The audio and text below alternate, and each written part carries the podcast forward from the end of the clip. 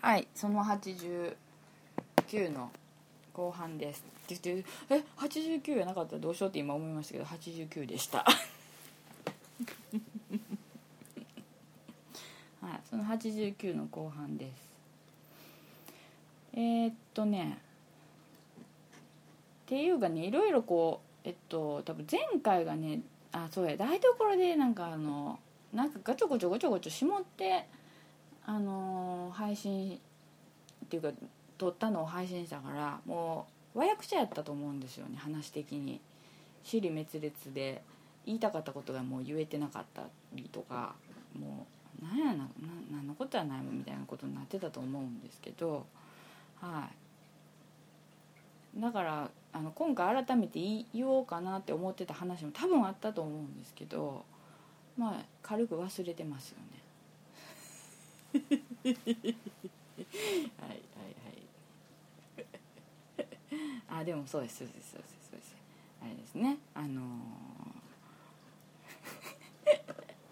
あのー前回のねあれですけどあのねゴジラ評判いいねっていう話で。まあいろんなね見方があると思うのであの面白くないというかちょっとどうなのっていうご意見も私も聞いたりなんかもしつつまあそれは人それぞれのいろんなあのあれがあるのでいろいろね面白いなと思って聞いてるんですけど。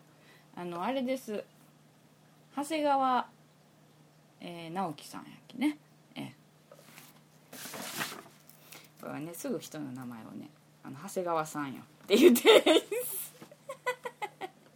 あのーやってしまうんですけど。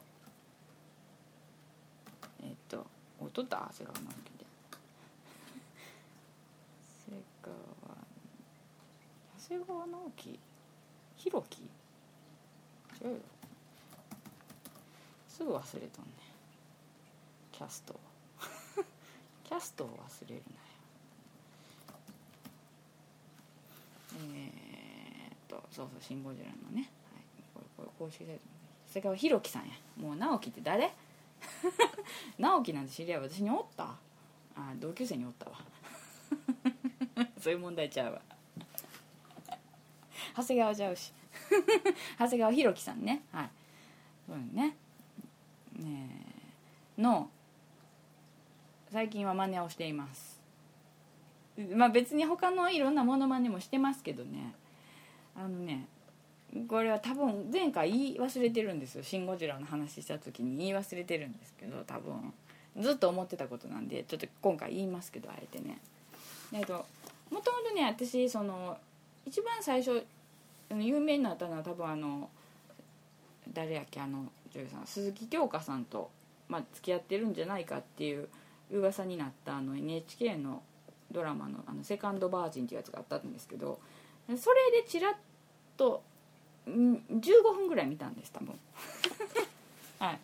でその後その鈴木先生っていうのがこうテレビ化漫画かなんかがテレビ化されたでしょ。でずっとで知ってはいたで家政婦の見たでお父さん役かなんかやったんですよね。それもちらっと知ってた。うん。だけど見てはなかったんですよ。ほんで一番ちゃんと見たのはあのドラマの TBS 系っていうんですか？あのモズだったんですよ。モズっていうドラマがあって MOZU のモズですよ。でそのモズで見たんですよ。はい。ドラマね。西島さんが主役で香川照之牧陽子池松壮亮とか堂々たる小日向さんも出てましたけどあれでようにちゃんと見たんですよ。でまあそれで見ててあの長谷川さんは結局だから悪い役で東っていう役やったんですけどあの元公安の捜査官でで今悪いやつなんですよね。でもうイかれてるっていう変態っていう。はいやつでイかれてるって言わ言われるんですけどあの本人はあのこれウィキペディアに書いてあるんですけどそれを最高の褒め言葉として受け取ってるっていうね。これ,、まあ、これ私も通じるところありますけど。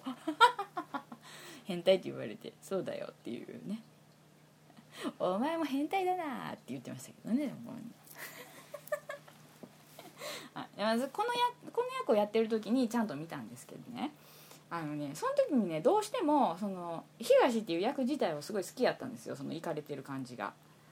でその東のそのあの何ですか？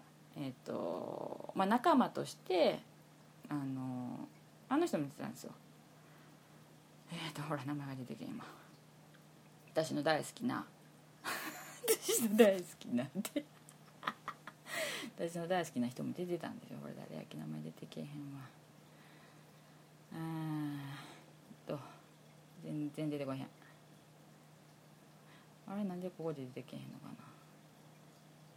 な。なんで好きな人の名前が出てこんの。好きな人の名前が出てこんってどういうこと？あ吉田吉田鋼太郎。はい吉田鋼太郎も出ててあの人もキレッキレの役やったんですよ。ええ。キレてるいかれてる変態野郎な感じの悪いやつだったんですけど。もうその2人の役結構好きやったんですよ。だけどその長谷川さんってねあのまあドラマでもありやし今 CM やってると思うんですよ。えっと洗剤の。あの洗剤の何の洗剤かな？洗濯洗剤ですよ。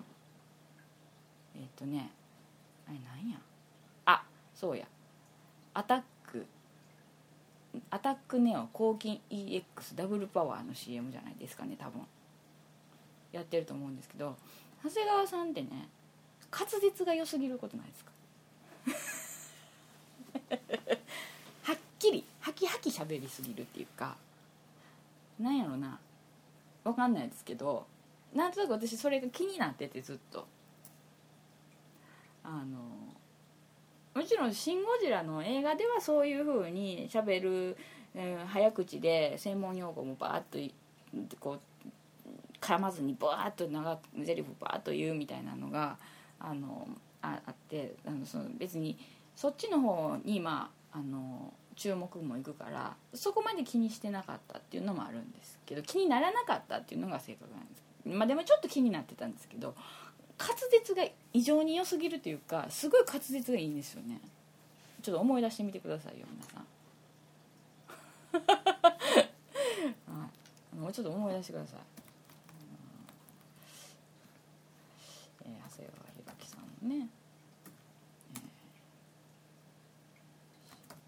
出てけへんかななんか。でねでそのドラマでその滑舌が良すぎるのをあのすごい気になってて。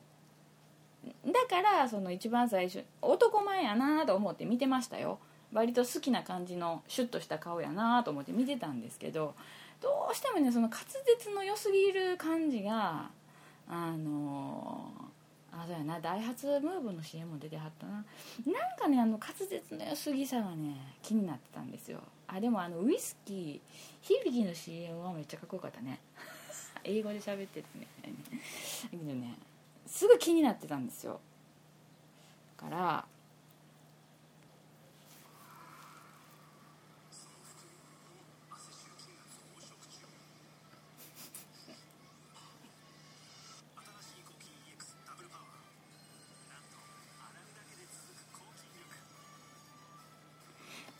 これ CM やからな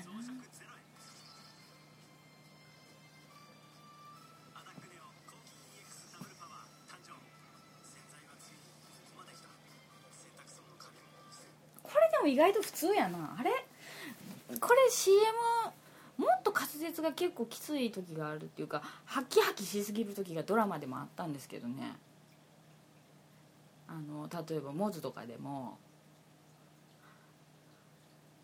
あのあの時はね いちいちいちいちいろんなもん見なあかんねんけどえっとモズの時はね倉木っていうのが西島さんなんです。西島秀俊さんがね。で倉木っていうのが、まあ、まあちょっと昔のこの知り合いというかまあちょっとまあまだ関わってくるんですけど「倉木」って言って「お前も変態だな」言って言ってたんですよ。これモノマネが。もうだから男の人の声を女の人がやってるんやからそこのとこちょっと見逃してくださいよ。けど「おい倉木。お前も相当変態だな」っていう感じのちょっとセリフはもう忘れましたけどなんかねすごいハキハキ言いすぎる感じがすごい気になってたんですよ「うん、チャオ!」って言って。言ってたんですけど。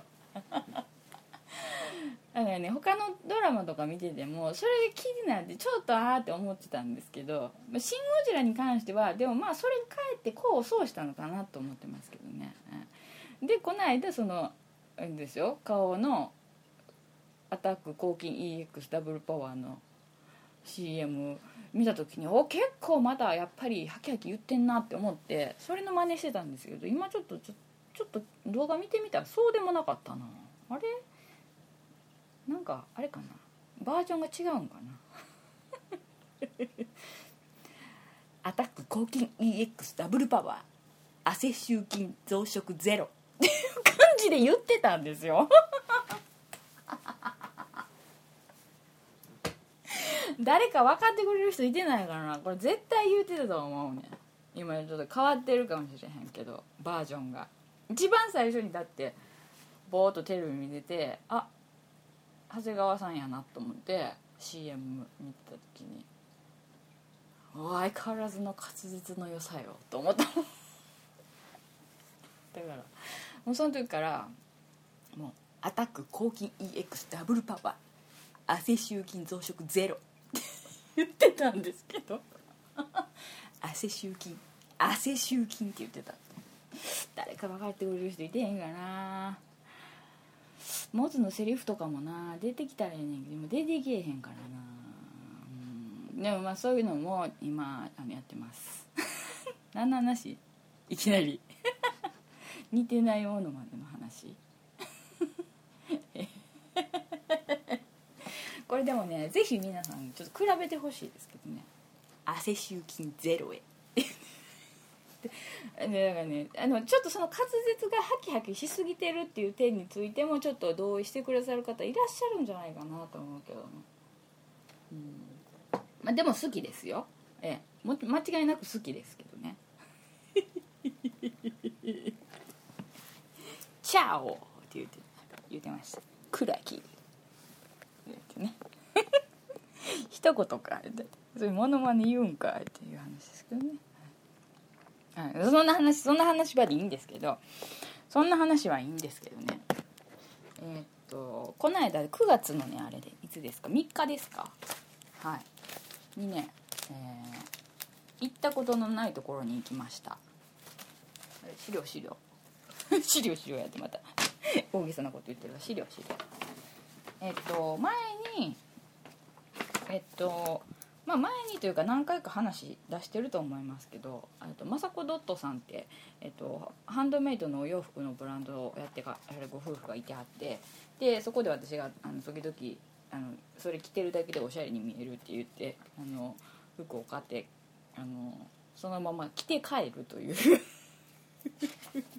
えあの暴挙をいつもしたりするとこ。ところですけど、はい、したりするんですけどね、はい、それで、えっとまあ、雅子ドットさんのがいろんなところに、まあ、ショップというか、えっと、お店をねあのブースを出すっていうのが、まあ、あのいつもやってはるんですけど。で、えっと、前に阪急で、えっと、雅子ドットカラーってまず10月ぐらいにやると思うんですけどそれの時に、えっと、ちょっと、えっと、かっこいい感じの私がすごい好きな感じの、えっと、ロングベストを買ったんですよね、はい、それもおまけにポケットがいっぱいあって大きいポケットもあってリバーシブルですっていうね、はい、こうやってどう何やってるかっていうとそれを、えー、郷ひろみみたいにこうジャケットプレイを今こうやって見せたわけなんですけど、はい。まあちょっと夏はね暑くて着られないんですけど、はい、でもそれがすごい好きでそれをあの、まあ、カール・アンジェロさんっていうあのあのあのえ彦根のあのお花屋さんとかセレクトショップさんとのあの合同合同？コラボっていうんか。のあのジャケットやったんですけどそれを買った時に、えーと、まだそれの、えーと、洋服カバーが、はい、できてないんですっていう話ででそれがまたできたらあの送りますねって言ってくださってたんです。でそれができましたよっていうので送ってもらってでその時にあの今度その雅子ドットさんがあの参加するイベントがえっとね滋賀県の高島市はいのえっとね高島市の旧高島市立広瀬小学校っていう昔学校やったとこやと思うんですけど、え昔学校やったみたいですけど、はい、そこでやる第1回高島クラフトフェア工芸の庭っていうやつにあの今度出展するする参加しますって言って言ってはってで、まあ、もしよかったらってあの言ってあのパンフレットというかフライヤーというか送ってきてくださってたんです。でほうと思って見ててであのなるほどなと思ってたんですよ。でちょうどまあそのえっとまあちょっといろいろ精神的にまあしんどいこともあって あのちょっと小旅行に行きたいっていうかもうもうもうどっか行きたいわと思ってたりとかもしたしちょっとで高島市ってこれあの琵琶湖の西なんですよね、まあ、琵琶湖周りを、まあ、比叡山とか行ったりとかしてるけどゆっくり見た感じがしないしあのちょっとこう行ってみてもいいかなと思って。でまあちょっとギリギリまでちょっと予想がつかなかったんであれやったんですけどあの行けるっていう感じになったんであので朝バーッと出て、はい、JR 飛び乗ってえっちらおっちら。でね私はねどこへ行ったかどこで降りたかっていうとその高島市の駅の一応そのアクセスマップみたいなのもついてたんで、まあ、それ通りに行けば別に問題はないやろうなみたいな感じで言ってたんですけど全然よいあの何ですかそのどういう場所なのかのあれも想像もつかないような感じやったんでえー、っとね私はね新朝日駅 JR のはい。で降りてはい。でえー、っとまあでもえっとね JR の新朝日じゃなくて別のとこ。アドアド川。アド川町。そうそうこれアドって読むのが読めなくて動画ね。難しかった。おバカさん。はい、でもその、えっと、アド川駅っていうので降りてバスでも行けるんですよ。で新その向こうの新朝日駅っていうところで降りても行けるんですよ、はい、っていう話でね。で私はその、まあ、行くとしたらせっかくやからその、えっと、工芸の庭に行ってもちろんちょっといろんなあのもの出展されてるみたいなんでそこには行くんだけどついでにその湖西線沿いになんか面白いもんがあったらあれやなと思っててでまあそれの関係もあってえっとまあ新朝日で降りたんですけどね駅に。でそこでコミュニティバスに乗ってはい、でコミュニティバスもね私一人しか乗ってなかったですね。行きも帰りも。はい。であのコミュニティバスやから高齢のねその地元の方が乗るはるバスやからあの停留所以外のとこでも止めてくれるし乗せてくれるっていう話であの運転手さんがね「どこ行くの?」って言うからあのいや下古賀っていうところで降りたいんですって言って下古賀って言ってで下古賀って言って何があるのって言われたからいやこの旧広瀬小学校っていうところであのちょっとイベントがあるんですって言って言ったら「ああ」って言ってで「あの分かる分かる」って言ってんならあの下古賀からまあちょっと歩くから小学校。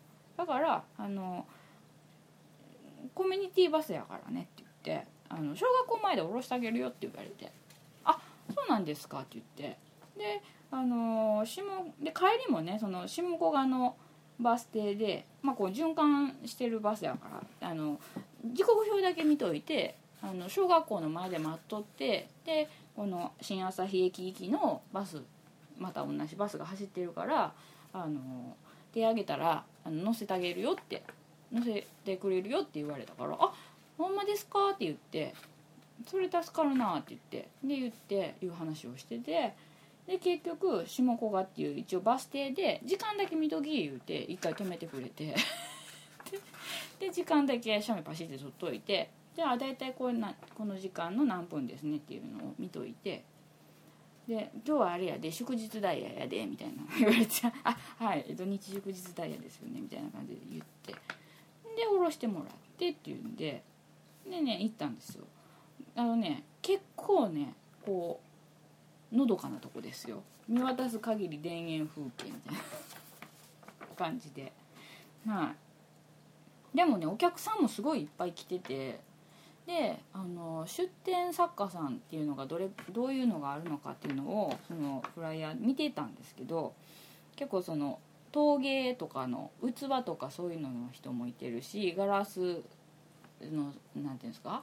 えっ、と作品っていうか食器というかなんかそんなの方もいてはるしあと木工とか木材を使ったこう加工とか木のサンダルとか、うん、その足に合わせて木削って削るんですその場で。ガンガンカンカン。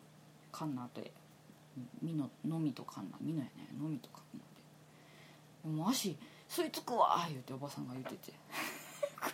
まだここはあの足の固定のベルトつけてないけどもう足に吸い付くよって言ってあのあげれんけどね。あげたら外れるけどね。吸い付いてるわって言って言ってうって言ってこうちょっとこうスルスルってこうすり足で歩いてくれて「ほんまやぴったり吸い付いてる」って言って。って言ったりとかしてそういう方とか。まあもちろんそういう木の器とか、ね、木で木のピザ切るやつとかもあったんであれは欲しかったけど買わんかったんですけどね。あとその、えっと、金属を加工してアクセサリーとか。あと漆とかもあってますね。あの漆漆器というかなんかそんな感じとか。あとあと,、えっとその服とかえ雑貨とかシャツとか。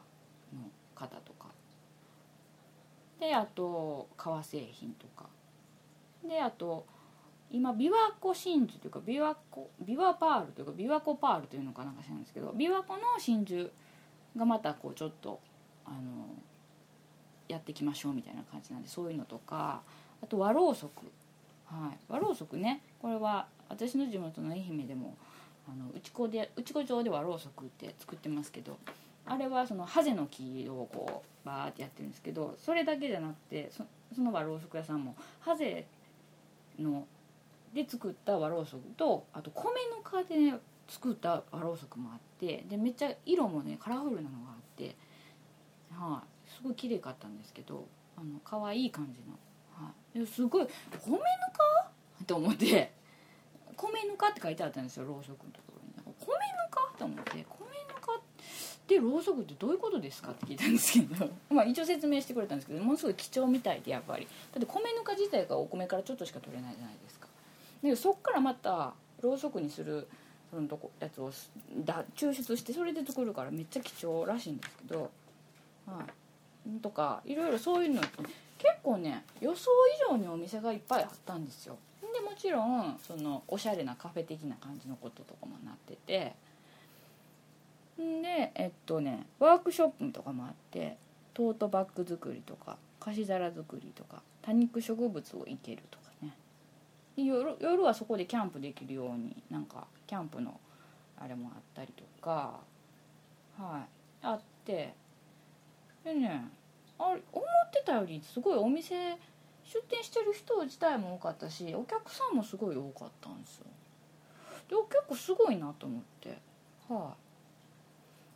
あのまあ雅子さんとこ行ってあの「おお!」って「旅行気分で来ました」って言って「おお!」って言ってくれてで楽しくお話しして 楽しくお話ししてってどういうことって感じですけどでまあいろいろ全部見て回ってまあそのえっと雅子さん雅子ドットさんとこの正面にあのシャツのあのお店の方もいてはってすごいあのすごくシンプルなんだけどすごくいいシャツみたいな感じのを作ってる、はい、彦根の、はい、基本的にその滋賀県とかそういうところの作家さんが主に出てるというかで出展してるというか構成されてるっていう感じですよね。はい、でなんかその高島市への移住はどうですかみたいなのとかの説明あの相談とかもあってみたいな感じですね。だからまあ地域を盛り上げましょうみたいな感じの雰囲気なんかなとは思いましたけど。うん。だからね結局私はお昼ぐらいにちょうど着いたからと地元のお母さんたちが作った、えっと、お弁当を 食べた買って食べたんですよ。まず着いてまずすぐ腹ごしらえやと思って食べたんですよ。だけどそれも結構早い段階で切れてたしでカフェなんか多分きっと人気のカフェなんやと思いますけどがあの学校の教室の中でカフェをこうオープンしててそこでランチとかあったんですけど結構早めに売り切れてたと思いますよ。でもてんてこまいみたいな感じになってて。で他にもあのいろいろなんかちょっとしたスイーツ的なもんとか、はい、コーヒー屋さんとかいろいろ来ててにぎわってましたね。そうそう。だからねあの木材中川木木工木工芸なんとかさんって工房さんとかではね。なんかねあの木をねその場でヒュッて削ってくれてね匂い嗅がしてくれて。高野巻と高野巻って高野山のにある高野巻巻の木です。高野巻と。あとヒノキとシュッて削ってね。あの丸いお麩みたいなあるでしょ。あんな感じにシュッて削ってくれて。よかったらどうぞって言ってめっちゃええ匂いするわって。匂い嗅いで。でこっちがヒノキ。でこっちが高野巻ですよって言って。高野巻の方はちょっと柑橘系の感じの匂いがしてねって言って匂いクンクン嗅いで「これもらって帰っていいんですか?」って言って「いいですよ」って言って。だからそれもらって帰ってポケット入れて。今もありますよ。だから匂いはちょっとずつ減っていくっぽいんだけどやっぱ水につけたらまたそのなんかなんかこう溶け出してくるところがなんかふわっと揮発するというかそんなんでだからあのちょっとこう気持ちを落ち着かせるためにこうそのオフオフ丸ふ丸いオフねあれみたいなやつをで匂い嗅いだりとかしてるって今もあるんですけどねこれねここに入れてあるんですけどデスクのとこにこれ。うん匂い匂いまだ全然平気で匂う。うん。あえっとねうん。こっちが高山木 見えてないけどね皆さんには。こっち高山木うん。こっちヒノキかな。お水で濡らしたら多分もっと匂いの違いがはっきり分かるんやろうな。うん。これでなんかいろんなね作ってましたわ。うんすごいなと思ってこれねこれうん。いい匂いがする。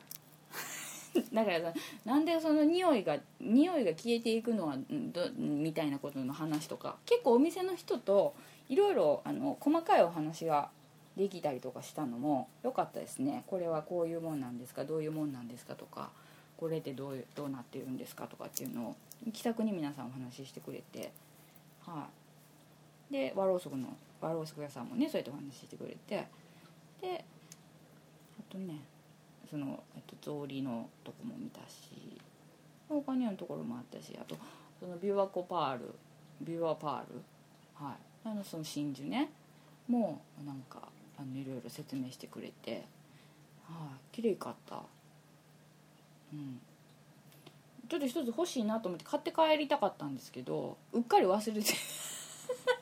その後もいろんなとこ見てでなんかあのかき氷食べたりとか。ちょっとお茶してたりとかしてで他のブースとかもバーッと見てたりとかしててんでもうなんかあのま雅子ドットさんとこの行ってまたわーって話したりとかしてたらあの後から買買おうって思ってたのすっかり忘れて帰っててあ買おうと思ってた。あれ欲しいなって思ってたのにと思ったんですけどまあそういうこともありますわね。なんで、まあ、またそれ機会があればきっとねそれこそ彦根とか琵琶湖沿いに行けば買えるんやろうなと思ってるんでそれお店の名前はね全部あの把握してますから。はい、ネットショップとかもあるんやろうなとか思ったりとかしながらなんでまそれはまあいいんですけど結構それ楽しく割とね、うん、まあちょっと暑かったですけどね。うん。でもね結構ねあの良かったですよ。で本当周りはねもうね田んぼがブワーって広がっててだから自分が行ったことのない初めて見る。いや昔見たなんか自分の地元にちょっと雰囲気似てるからあのまあそういうところも感じるんですよ。なんかまあ同じ日本やしってあるんやけどやっぱり見たことないっていうか初めての場所っていうのはやっぱ独特のなんかちょっとした違う感じ空気感とかあの気配というか実際、うん、あるものが違うとかねありますから。なんかそんなのをこう感じつつね。で結局帰りのコミュニティバスは時間は大体分かってたんですけどちょっと歩きたいなと思ってその周りを。何にもまあないんですけどあの、まあ、ずっと田んぼがあって一本道がポーンとあってっていう感じなんですけどこう幹線道路というかこうねあので途中ぐねぐねってしたとこがあったりとかなんですけどまあだからバスが来たら手挙げて乗せてもらおうと思ってそれまではちょっとあの会場から出てちょっとふらふら歩きながらゆっくりね歩きながらあの猫がおってあ猫おるわって思ってチラッと見たらめっちゃ威嚇されてふーって警戒されたりとかでちょっとあなんやろこれと思ってチラッとこう石碑みたいなのが立ってたから何なのかなって思って見に行ったらそこの近所の犬にめっちゃ吠えられたりとか。はい、あとまあ風景とかをねこうちょっと楽しむというか。だからで結構風があったんでそれ自体はまああのそんなにハイスピードで歩いてたわけで全力観光じゃなかったから。あのゆっくり目に歩いてたから割と楽しくというかああこういうのもいいよなと思いながらのんびり歩いてで、えー、バスが来たから手挙げて乗せてもらってまあ一人やったですけど 帰りのバスも。このことしたんかなみたいな感じで運転手さんが行きの運転手さんと違ってたから思ったはったみたいですけど。こんなとこで手挙げて 乗ってきてっていうね、はい、まあそあそうだでまあ結局えっとパー琵琶湖真珠は買わなかったんですけどえっとえっとねそ米ぬかの和ろうそくを買いました。3本。色違いのやつ3本。かわいいの。それとろうそく立てをあのやっぱあの一つ買いました。はい。でろうそくのことについて聞いたりとかしてね。はい。よかったですよ。で雅子ドットさんもね新しいあの商品があってまたその10月梅田にの阪急でまたやりはりるからその準備が大変やっていう話なんかして、えー、楽しみにしてますっていう話なんかもしたりして。はい。で結局そのコミュニティバスに乗って、えー、新旭駅まで帰ってきたと。でそっから何がって言うたらもうあの新旭駅もかなりあのすごい静かなんですよね。やっぱ過疎化が進んでるんかな。はい。でね何がっていうと実はあのね針江っていう高新旭町という町がその針江区っていうのがあってえっ、ー、とね針江区とあとその隣に霜降りっていう地区があるんですよ。でそこがあの湧き水であの湧き水が湧いててそうそれをあの利用した人人のこう人がみんなそれを使ってね、えー、このなんだっけえっとあのはいあのそれを利用してあの生活してるっていう地区があるんですよ。でそれがなんかテレビとかで取り上げられたりとかして一時期すごいあの話題になってでそのえっと阿戸川水系っていうその阿戸川っていう大きい川の、まあ、伏流水らしいんですけど、えっと、川端文化って川端っていうものでその自分家のあの家にこうなんかねこうなんやろなマンえマンホールというかなんかこう丸いねあのなんかコンクリートというか石で作ったようなやつがあって。そこにこう例えば野菜とか入れたりとかしてこうなんか火入れたりとか冷やしたり食器洗ったりとか多分するんやと思うんですけどそういうのがこうあってそれはもう水路でこうなってっていうのがあるんですけどねあのハリエショーズって言って生きた水って書いてショーズなんですけどそういうのがあるその一応何ていうんですかえっと景観地区というかそういうのになってるんですよ。はい。平成の名水百選とかそういうことになってたみたいですけど。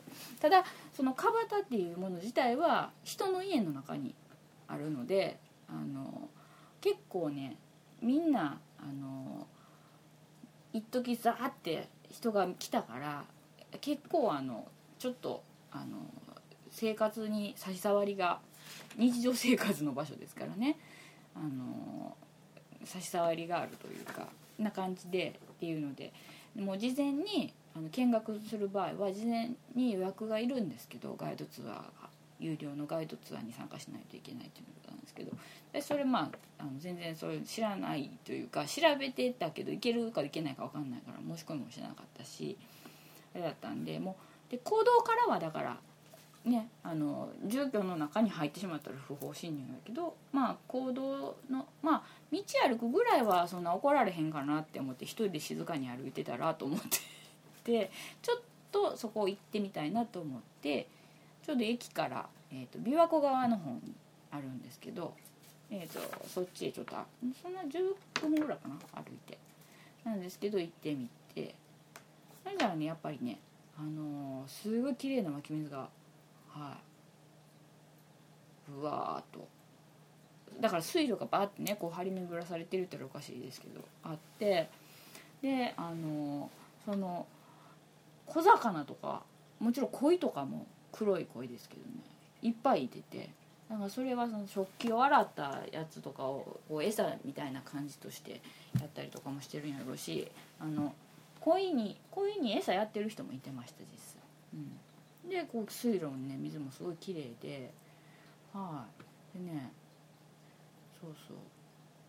だからその実際にそれをあのでも使ってないその川端みたいなのその丸いこう水をとこうちょっと溜めるような川の端にこう溜めるようになってて、まあ、水路とつながってるところとかはあったりはしたんであこれのことなんかなっていうのは見ながら歩いたんですけどね。はい。まあ、あの詳しくはいろいろなサイト見てもらったら出てますけどきっと。あの四角とかもあります。昔は四角だったんかもしれないですね。はい。でもねそれであのはあはあなるほどなと思って。ででもそのやっぱりあの普段人が生活してるところがそういうある意味観光のエコツーリズムみたいな感じになってるからほんまちょっと邪魔したかな思ってめっちゃ静かに歩いたんですけど一応音はとってるんですよね。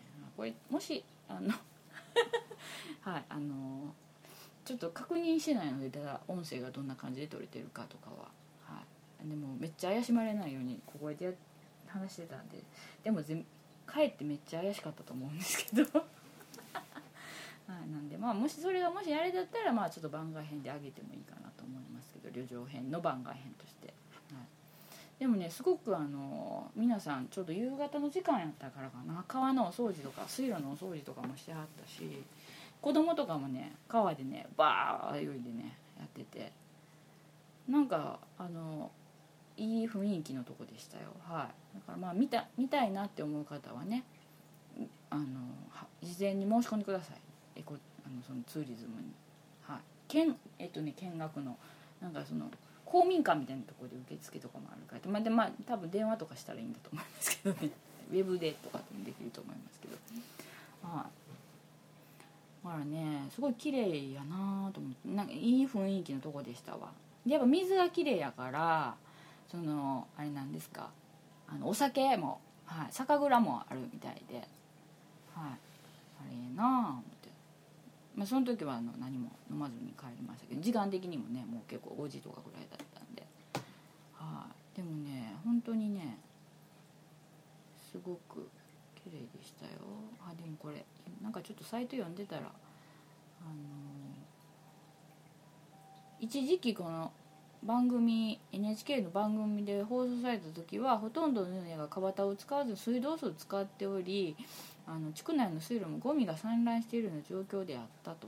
しかし外部から観光客が訪問するようになったことで逆に川端や湧水の貴重さが見直され多くの家が川端を復活させたって書いてる。また水路にゴミが捨てられるっていうことがなくなったと。で川端で、えー、2006年からは洗剤を使用することも禁止されたって書いてますね。だからまあ結果としてテレビで取り上げられてまああの注目されたことによって昔のあの生活のあれが復活したっていう例なんでしょうねこれねきっとね、すごいですね。弥生時代にすでに川端が存在していたって書いてますよ。これちょっと出典がどこなんかわかんないですけど、えー、なるほどね。でここは、ね、日吉神社っていうのが多分地域の神社だと思うんですけど、え、そこに行ったんでそこでちょっとあのお参りしたりもしましたけどね。あのそそこも多分湧き水やからと思いますけどすごいあの上手。あのあの手洗うとこの,、はあ、の手水というか上手というか上手って私ずっと言ってもらうんですけどあれすごい冷たくてねいい綺麗なお水だった。うん。でまあそれがまあ見たかったんで一つは。はい。行ったんですけどでねで高島区違う高島市自体には他にもいろいろ見どころみたいなものがやっぱあるのはあってえっとね調べとったらそのだからえっと電車がこうあるんですけどあの坂本城跡とかがでもその、えーと、明智光秀像みたいなのがあったりとかもするんですね琵琶湖の西側木に。だからそこも見たかったりとかあとはねあれに行きたかったんですよ。神社なんですけどあのー、ね、すぐに出てけへん名前が。えー、っとね白ひげ白神やなかったよ確かね。白ひげ神社っていう神社があってあのー、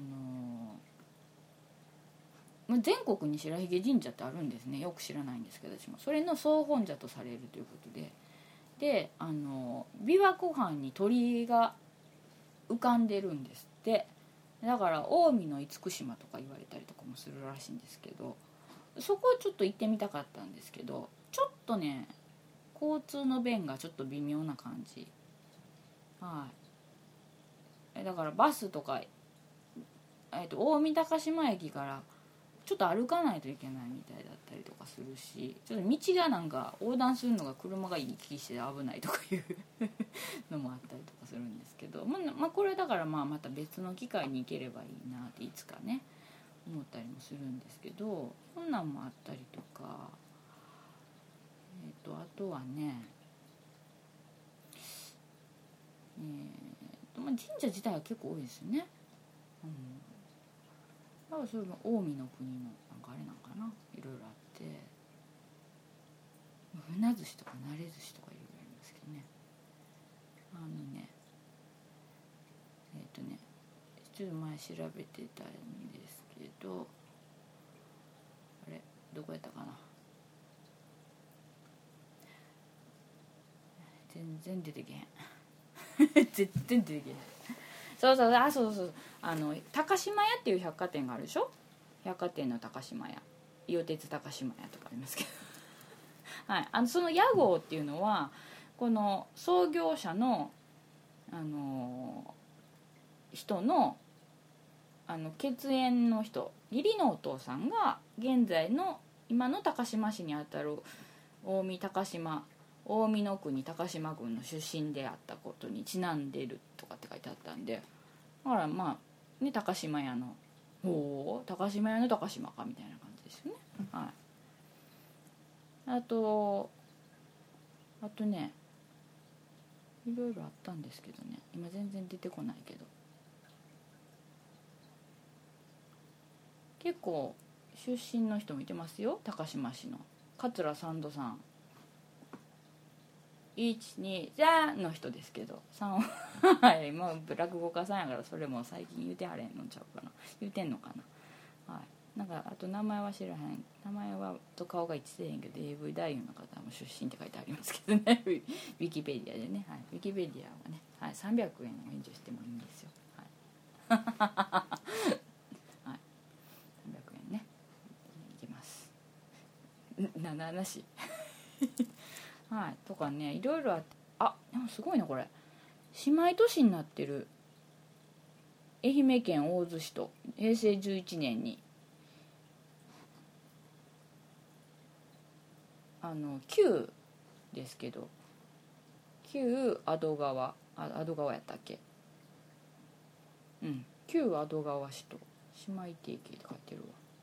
友好都市提携か。はい。だって。うん。結構だからねあとね何が見たかったかな。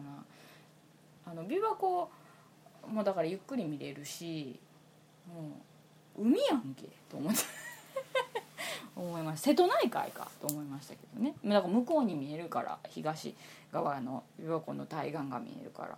だから瀬戸瀬戸内海の例えば愛媛側から向こうの島が見えたりとか瀬戸内海の島から広島側が見えたりする感覚に似てるような気がした。あ勝手にね。はい。でもねそんなんがあるああそうかと思って。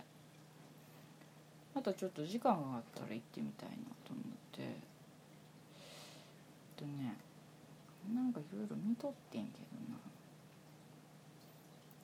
彼岸花がもうすぐ咲くととか書いてますわ。うん。名所。ねいろいろあるみたいですよ。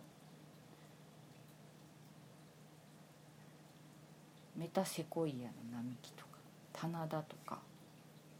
ああ柳柳寮ね。はいはい。はい聖子線。聖子線？聖子線って言ってた私。湖西線って言ってた。聖子線って言ってた。湖西線やんね正しくは。そうそうそうそう。はい。山科駅から乗り換えるやから湖西線やね。もう不安になってきた。あそうや。小琴温泉とかもあんねんな。そうやそうやそうやそうやそうやそうそうあれいいなあ思って。はい。ちょっと待ってもう一回言わして。湖西線。もうおバカさんやん、うん、でもなんかねいろいろ面白そうやったな。私はどのサイトを見てやっとこそこに行ってみたいなとか思っとったんやろな。もう忘れたな。湖西線。そうよ。西湖線は違うんよ。西湖線。西湖線。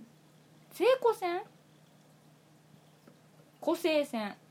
さっきから何言ったのねって言われ そうそう外国のね外国に西湖って書いて蘇宝線って読む駅があるらしい電車があるらしいんですよね。で湖西線でしょ私。でもなんでか知らんけど検索した時にその蘇宝線っていうやつの西湖線が出てくる時あるんですよ。であれってなって個性のを逆にしたやつなんですよ。だからこんがらがっててっていう言い訳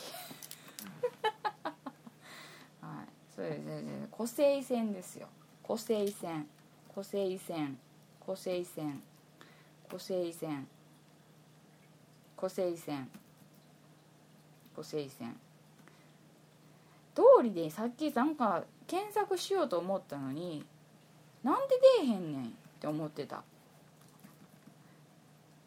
聖子線って入れてたんやと思うわ自分のおバカさんぶりをあの言わんでもええんですけどね。聖子線。湖西線。また間違えよった。もう湖西線。湖西線湖西線湖西線湖西線湖西線湖西線湖西線湖西線湖西線って。もう言うとけって感じですよね。はい。そうね。そうやん。そうやな。そうそうそうそうこれを見てたんや私。琵琶湖の。あのねワニっていうとこがあるでしょ。はい。で小野神社ってそうそうそうこれこれに行きたかった。小野の妹子公園とかね。はい。小野の妹子の墓と伝わる古墳があるとか。でそのえっとねあとそれの小野の高村ってその地獄のあの使いというか地獄に行き来できてたっていう、はい、あのメイドにつながる井戸で、はい、その人のを祀ってるその人を祀っているかそれの神社があるんですよ。それ行きたいなとか思ってたんや。それはだからえっ、と湖西線の J JR 湖西線の小野駅でしょ。で降りて小野の妹子公園とかで小野の高村神社とかってこうずっと歩く。あワニ駅でもいいんや。ね。とか一旦行きたいなと思ったあと片田そう。あ片田でおうとんか。ここはなんかえっとそうそうそうそう。ここはあれですわ。浮見堂っていうのがあるんですね。近江八景っていうやつのね。はいはいはい。あとあのねあれに行きたかった。あれが見たかった。あれ書いてないよ。そうそうそうそう。ここ行きたかった。ちょっと行ってみたいなと思ってたんですよね。うん。いろいろなんか歴史的なもの結構見物が結構あるんじゃないですか？でそうです。鯖街道。それな。若さと京都を結ぶ鯖街道の食と文化の市場として栄えた町書いてあるもんな。だから針江地区の水のとこをもし見に行かんのんやったら、えっと、電車そのまま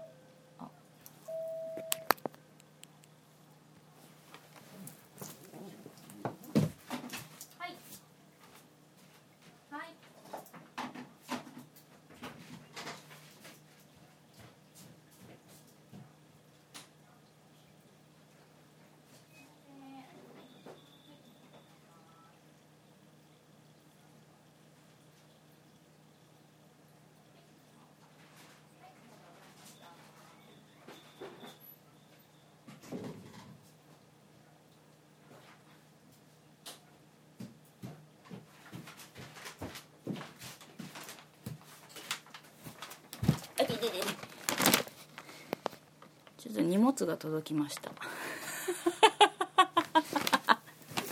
っと荷物がヤマト運輸さんだからもうえっとまた成功線って言いそうになったぞ。湖西線ね。はい。何の話しとか忘れたけど。でまたジョキジョキジョキジョキ言って思ったらまた宅配便を開けてるっていうねごめんなさいね。全然悪いと思ってへんやろみたいな言い方になってたけどすいませんねいろいろとやることがいろいろあって。この後また出かけなあかんからもうそろそろ。ちょっと予定がいろいろあるはい。だけどねそういうことなんですよ。だからえっとそう。あのやっぱね行ったことない場所とかに行くのはねいいことですよ。うん、であの私も自分で自分の地元何もないですわって言うんですよね。あのそれはもうでも本当に何もないから。本当に何もないからいや言うてもねほんま何もないとこですわって言うんですよ。だけど反面私も自分もいや行っても何もないとこやでっていうところに何かがあってあちょっと行ってみたいかなと思ってめっちゃ交通の便が悪いとか行きにくいこと分かってても行ってしまうというか行って行くことがあるんですよね。ほんで案の定なんかポツンと本当にあれあれなんてことないなみたいなことがあったりするんやけどでもあのあえてそれもいいと思うんですよ、ええ、ないならないなりに。っていう感覚があって。でっぱ出かけたら出かけたなりになんかやっぱちょっとその行ったことない場所の空気とかそんなのが結構ねいいですよ。何を言うとないのもろって感じでしょ。だからねやっぱねあのしばらくその一人で旅行に行くとかいうのが昔できてたけど最近ちょっとできてないからあの今回その本当いい機会だってちょっと小旅行的な感じでねで心の中ではあの本当日曜の朝やってるあの時々よく見てる時々よく見てるって言ったらおかしいけど見てるあの旅番組の「遠くへ行きたい」あの感じですよ自分の中ではね。と思ってて「もう知らない街へ」っていうあのテーマソングをチャゲバージョンのやつをね 頭の中で思い浮かべながら電車に乗る揺られてね。はい。だからもうあれですよ。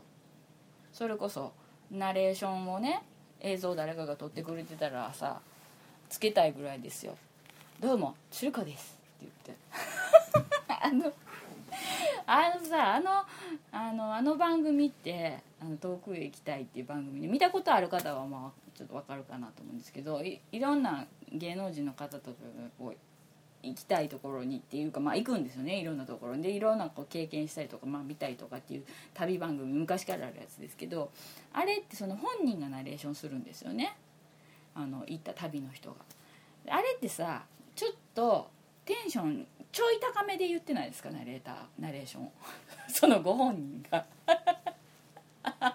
あれがね時々聞いててちょっと気恥ずかしくなる時あるですよね。ゲストのその旅する人によっては。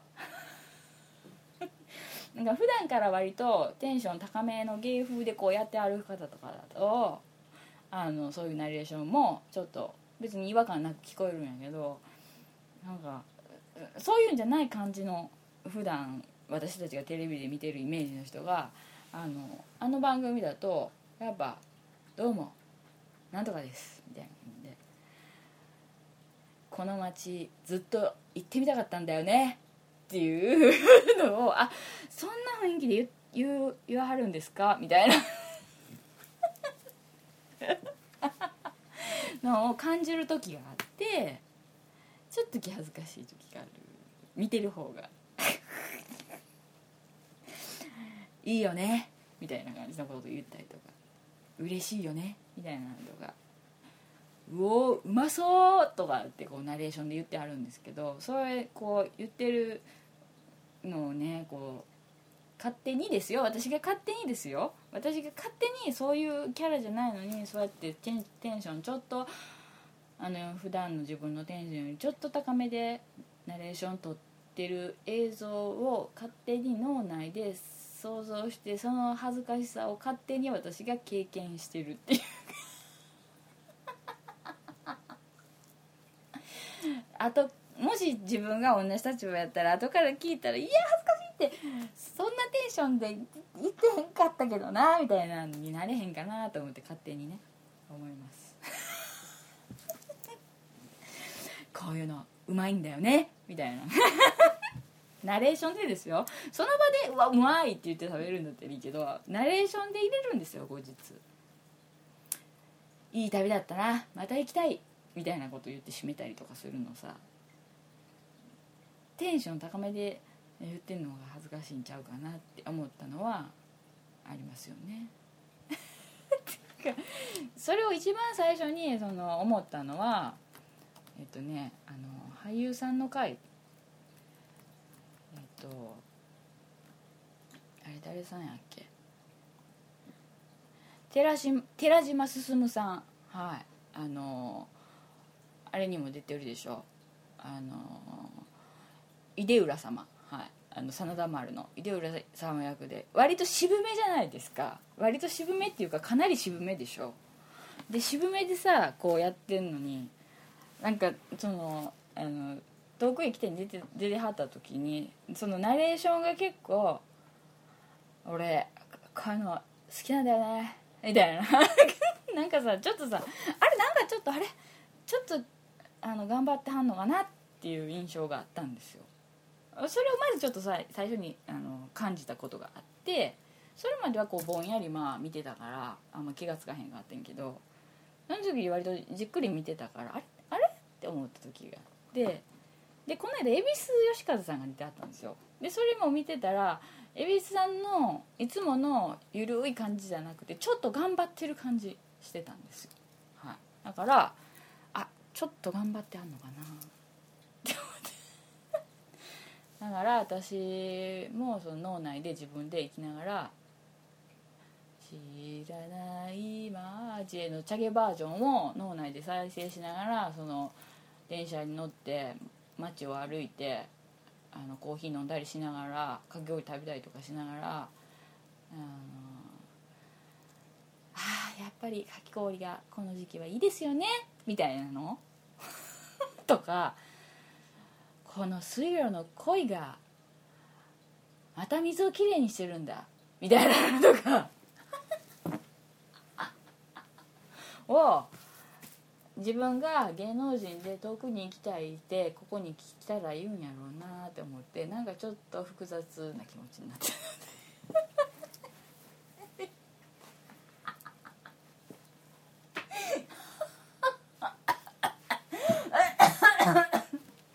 ちょっと自分でもアホアホすぎて自分がアホすぎて笑いすぎた。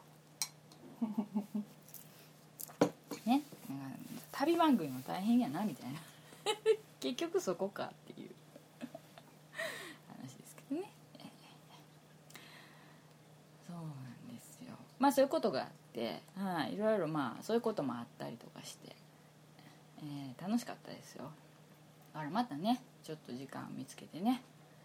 観光とは光を見に行くことだと言って手相を見てくれた先生が言ってた観光っていうのはね自分にまた新しい光を見に行くことだからね大事なことだよって言って言ってたからね、はい、いいんじゃないですかね、はい、でちょっと今ツイッターを見直しましたらねあのあのゴジラの感想で「シン・ゴジラ」のね感想で終わると思いきや映画評論家の話題で鶴子節炸裂してて良いって とても良いっていうことでね楽器さんがあの褒めてくれてました。ありがとうございます、はい。ね、あれね結局あの松山さんが「シン・ゴジラ」を見張ったみたいでであのご自身でね喋ってはるあのあのあれやってはるみたいですね。ただ私ちょっとあれまだ聞けてないんですよ。あの200円課金してんというかなんですけど200円課金ができるわけじゃないんですけどあのちょっとあのできてないんで聞けてないんですけど、はい、あのまた聞きたいなと思ってますけど、はい、あのこの間病院行った時はあのパンフレット持って待ち時間あるはろうなだからずっとパンフレット読んでました「シン・ゴジラ」の。そういうわけで今回はこれぐらいかな。あもうあそうそう。まあねこれ皆さんまあ私のことで言ったら多分カープの優勝のことについての話題なんかも多分ね本当はね話せばよかったんですけどあのままあまだちょっとね試合もありますしね。はい。でもね、まあ、正直ちょっと涙が出ましたよ。ええ。あの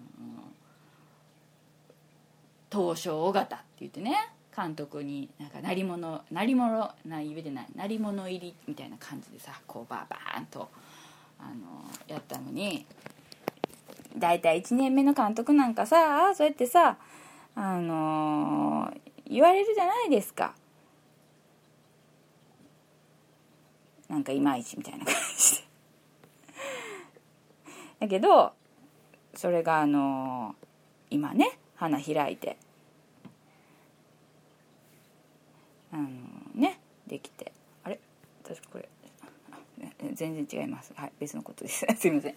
あのねそれもあかんかったみたいなのを言うてはる人っているじゃないですか。大抵言いますやん。毎年監督監督変わってえー成績が悪かったら大抵言われますやん。それとかも私はあまりあんまりそういうの言うの嫌やな思ってたんであれやなと思ってたんですけどあのーでもねそれで結局でも今回勝ててねあのーとりあえず25年ぶりにこう優勝できてよかったですよ。はい。だから私ももうやっぱり嬉しくてね。何かせないかん何かせないかんってこう考えてたんですよ一応。はい。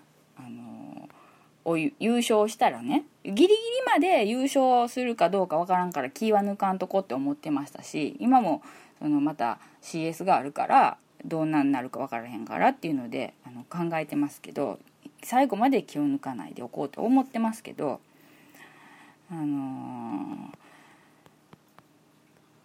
ー、えっ、ー、とその優勝した時にねやっぱり自分今広島にいないでしょ？だから広島にいないけどやっぱ自分の中でこうあの祝いたいっていうかね。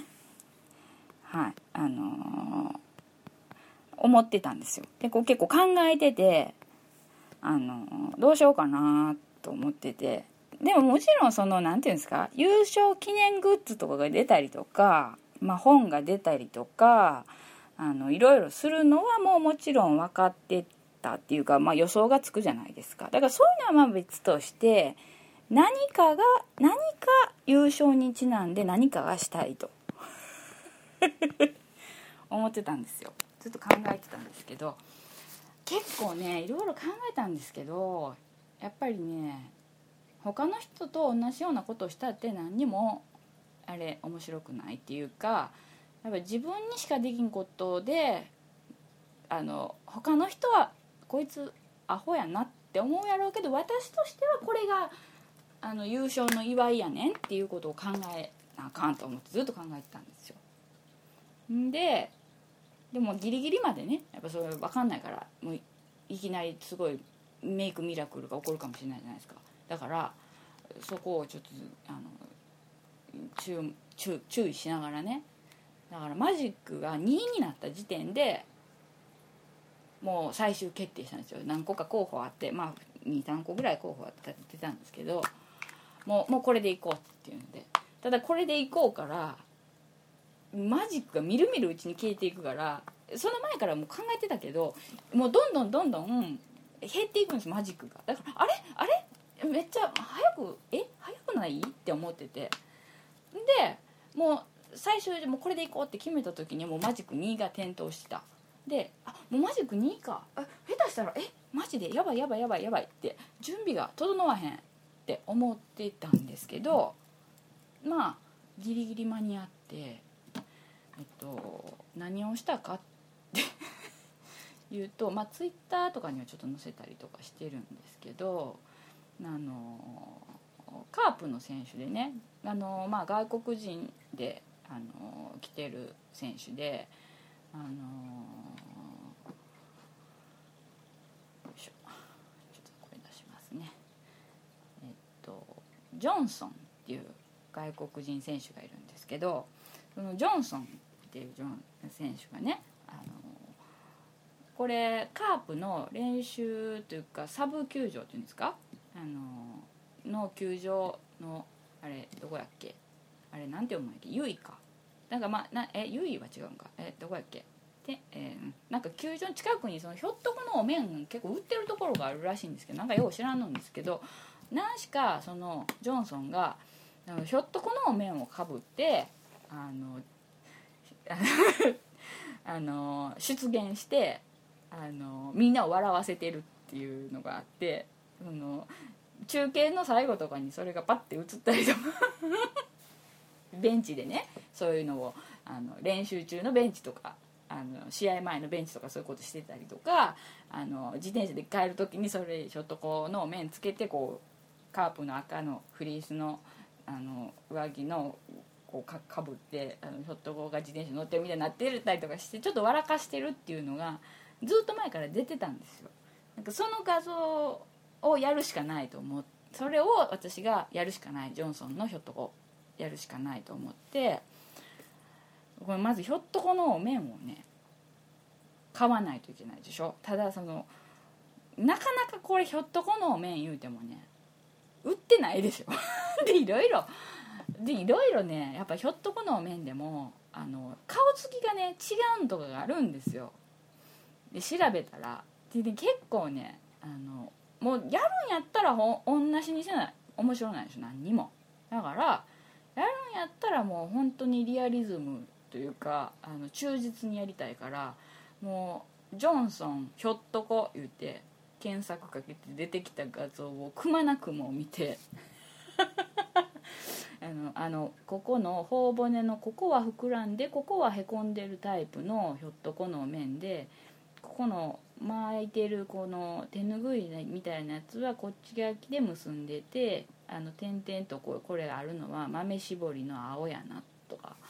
で口はとんがらがしてる方向がこっちでで目はこっちが開いててこっちはつむっていると。で鼻の形はちょっとこんな感じで眉の下がり具合は右がこっちで左がこっちとかっていうのをもうよーく見てそれとほぼ同じやつを注文しました。一応念のため2枚。ひょっとこの麺を2枚。それ注文しましたよ。でそのカープのそのフリースのやつも毎年そのシーズン初めというかあのグッズ限定で販売されるんですけどもちろんすぐ売り切れるので買えないんですよね。でまあもちろんオークションとかで転売されてたりするんですけどべらぼうに高いと。でもそれは無理だと。でもこれスポーツメーカーが作ってるからっていうのでまあ調べたらすぐ出てくるんですけどこれデサントのやつなんですよ。で赤のこうラインが赤のにこうえー、とこう黒のラインがピッピャッと入っていて、まあ、それの色違いが何色かあってそれ中の赤でここにカープの刺繍が入ってるのが売ってると。じゃあこれデサントで取り寄せたらいいじゃないかということで注文かけて。だからあのジョンソンのやつにねカープって入ってるんですよ、えーと、左胸のところにロゴが。けど私のにはカープってついてないけど代わりに左肩のとこにデサントのマークが入ってるんですよね。でもそれが注文かマジック2の時点で注文をかけてまあ世の中便利なもんですよ。すぐ送られてくるんですよ。デサントはまあ早かった。うん、デサントの、まあ、そそれスポーツ用品店が早かったんですけどただねお面がねちょっとギリほんとギリで前日やったんですよ。もうもしかしたらちょっとこれ間に合わんかもしれへんと思ってて。で私としてはやっぱ優勝が決まった時にこの紛争をして登場するっていうのが一番の祝いのプランのあれやったから。でも誰にも言ってなかったんですよね。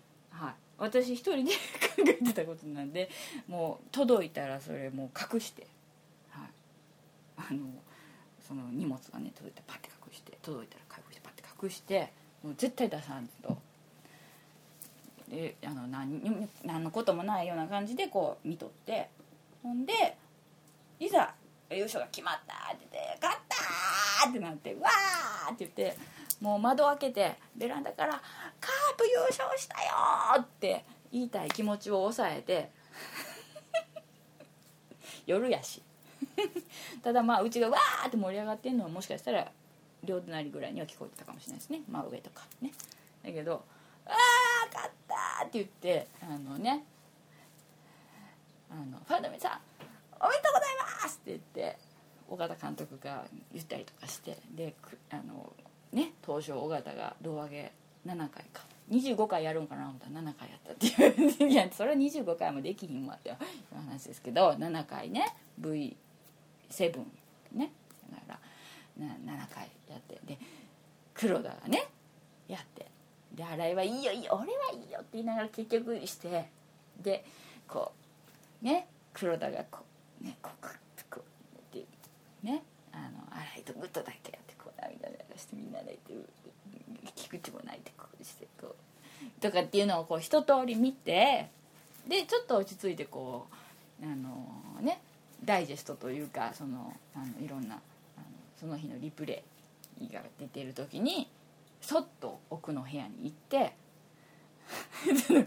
フリースをまだ暑い時期にまたあの選手が着るやつやから出来がええから暑いんですよ。ユニクロとかのとちゃうしまた。結構暑いんですけどまた。で興奮しているからカッカしてるけどそれをバッと着て。であのひょっとこのお面をかぶってであのやっぱ忠実に再現しないからこのジジップジッパーをこうバーって開けて上げてででフードもこううまくかぶっててジョンソンがかぶってたようにかぶらなあかんからちょっとねあの目深にかぶる感じひょっとこの眉が隠れてるんですよね、うん、隠れてない場合もあるんですけどだけど隠し深くかぶった方がジョンソンっぽさが出る。ジョンソンのひょっとこっぽさが出るからと思ってあのあの隠れてこうみんながテレビに注目家族がしてるところこう玄関の奥の部屋で着替えてこう紛争してかして。んでそのジョンソンがねあのその野球中継の最後に出てきてこう TSS プロダクションっていう出てるやつのところがあの画像とかが出てくるんですけどでもう一つは写真あともう一つ出てくるのよく出てくるのは自転車に乗ってるやつなんですよ。ただ自転車家の中で乗れないからそれ再現できないからその最後にこう中継の最後にピャッと抜かれたそのジョンソンのお面ひょっとこ姿を再現するにはポケットに手突っ込んでるんです。だからもう一応こう鏡で見て確認してよしこれで大丈夫やって思った時にあの薄暗電気消してる廊下から スーッとリビングの方まで来てあのポケットに手突っ込んで無言で家族が気づくまで佇んでるっていう。ってやってたらそれはまあ家族が何か不穏な空気を感じ取って「は？って見ますよね。そしたらそこにひょっとこ姿のジョンソンが立ってるよっていう。もう私的には抜群のカープの25周年の優勝祝い思ってやったんですけどまあ、もちろん家族はまあそのジョンソンのひょっとこ姿は知ってますからみんなで見て笑ってたから知ってるけど何をしとんねんと。まあ軽くいなされ。ましたけど何それわざわざ準備したわけ？とか言われたりとかしてね。だってさカープが優勝するのにさ準備するよね。みたいな。ちょっと不穏な空気が一瞬流れましたけど。うん。はいはい。でこれ写真撮っとけばいいんやろ？って言って家族に写真を撮られ。ちょっとちゃちゃんと撮ってよって言って こう撮ってもらい、はい、私はものすごいあの満足したんですけどね。はい。まあただそのひょであのその写真をあの一応家族まあ、実家の方とか、あの義理の兄弟とかでこう LINE で共有あのグループ作ってるんで連絡用にあるんであの、まあ、カープ優勝したねやったねおめでとうみたいなやり取りがパーってこう流れてきて今日は朝まで中継だとかあのセールに行かないとみたいなとかこういろいろあのタイムなんかにぎわってたんですけど、まあ、私はそれ必死でそのあのひょっとこになってましたからジョンソンの返信全然できてなかあのしてなかったしてからあの LINE の方の返信はしてなかったわけですけど、まあ、そこにあの家族がね私のそのジョンソンひょっとこの写真を上げてくれたんですけどどうやら実家の方とかあの義理の兄弟の方ではジョンソンのひょっとこの姿まではチェックしてなかったみたいで。あの我が家の家族の中ではめっちゃウケまあまあまあそこそこまあ分かってくれてたんですけどいきなりなんかわけわからんけど赤いフリース着たひょっとこのお面かぶったこれ誰や？知らんけど。あの写真がいきなり LINE でポンと入ってきたらもうみんな何のことやらさっぱりわからない。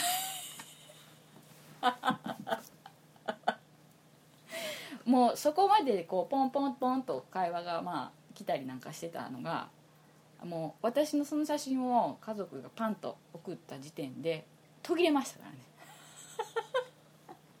既読って言ってもみんな何を何て返したらいいのか。これは一体何なのかみたいな感じでもう LINE の通知が全然ならなくなったんですよその後。漫画みたいやけど。で私はもうその紛争を一応してこうしばらくテレビ見たりとかしてジョンソンのままね。ひょっとこジョンソンのままでテレビ見たりとかしてでまあ一通りフリースも熱くなってきたし、まあ、そろそろいいかなっていう十分みんな堪能したかなっていう自分も堪能したかなっていう気持ちになった時に、まあ、脱いでお面外して「まあこれしたかったらしていいよみんな」って言ってこう 置いて。で、まあ、ちょっと息子もやってみたり、え、最初はけなしてましたけど実はやってみたかったらしいんでちょっとやってましたけどとかであのやってたんですけど。でふとあそういえばなんか LINE 来てるわと思って見たらそのそうやり取りが「やったねおめでとう。よかったね」みたいなやり取りの後の私のひょっとこの写真からの既読みんながシーンってなってるっていう ねえねえこれってさみんなさ分かってないんちゃう？って不安になったから。誰も反応してないよって言って私これさみんなわけわからんくて困惑してるんじゃないかなって思って、まあ、言って。であ改めてジョンソンのひょっとこのやつをちゃんとしたやつを送ったんです。送ってもらったんです家族に。私はその片付けがありますから紛争の言うてもお面とフリスだけですけど。そしたらあのそれからまあ30分ぐらいしてからですかね。えやっとやっとさっきのお面の意味が分かりましたっていう。返信が。やっとさっきの写真の意味が分かりましたっていうのがねあの入ってきて。あよかったなってただこれ誰がやってると思ってるかなっていうのがありますよね、えー私完全に誰がやってるか分からないんですよ。はいジョンソンやからね。実は私が考えてやったんですよっていうことが分かった時になんという嫁だと。思われるんじゃないかなっていうのはまあありますけど、まあ、こんなこと思いつくのはあの子しかいないってみんな思ってるかもしれないですね。あの嫁しかいないって思ってるかもしれないですよね、えーでもねもうこれこれはもういい祝いができたと思って私なりにももう最高に嬉しくて。もしねだから最終的にカープが日本一になってあの平和大通りか 100m 道路でね。あの広島に住んでる昔から住んでる昔の人おじいちゃんとかの世代はねあの平和大通りのことをあの 100m 道路って言いますけど、はい、あそこでもしパレードがあるとしたら私はひょっとこジョンソンで行こうと思ってます。はい。家族に知らんぷりされても一人でひょっとこジョンソンで行こうと思ってます。まあそれがあるか、まあ、パレードがあるかどうか行けるかどうかそれは別としてもしパレードがあって行けるとするならば私はひょっとこジョンソンで行きます、はい、ここで宣言しときますからもし同じことをしてる人がいてたらあの私の方が先やぞって言いたいんです。めちゃくちゃやね どんだけ自己顕示欲強いねはい、そういうことでね、まあ、カープの優勝に関しては他にもまたいろいろ細かい小ネタはいろいろありますけどまああのね。まあそれだけにしときます。今回はジョンソンひょっとこにジョンソンのひょっとこのことにしときます。だけですごい嬉しいんですよ。でも本当に。はい。でもねもうスポーツ新聞とか全部翌日バーって買いに走ったんですよ。でも全部あのないっぱいあるんですけど、まあ、全然読み切れない。それで忙しくて、はい、じわじわ読みます。はい、はい、その後はねあのビールかけの時は広島のお酒鴨鶴っていうのがあるんですけどそれをあのお盆に買って帰ってたので「ああ鴨鶴があるわ」言って飲みました。はい。そしたらやっぱまだちょっと体調がねあんまり万全じゃなかったのに鴨鶴一人でグビグビ飲んだんでちょっとしんどかった翌朝はいっていうのもありました。ということでね。すいません予想外にちょっと長くなってしまいましたけど、はい、不必要なところをちょっと削除したりして ちょっと調整もしようかなと思いますけど。とりあえずこの音声が取れていることをまず祈りますけどね、はい、というわけで、えーその89は終わりです。お次90ですね。はい。5の倍数がまた聞こえようとしてますね。頑張りましょう。はい。分かんないですけど。まああの皆さん台風とかね。あの季節の変わり目の体調不良とか。はい。いろいろ気をつけてくださいね。私も気をつけます、まあ、気をつけててもこの低たらくってところもあるんですけど。はい。というわけで長時間にわたって私のはいあのただの話を 聞いていただいてありがとうございました。はい。そんなもんやったかな。はい。そうやな。うん。いろいろ言おうとしてることを忘れてるかもしれないですけどね。はい。そんなわけでした。じゃあ今日はこれで終わりです。ありがとうございました。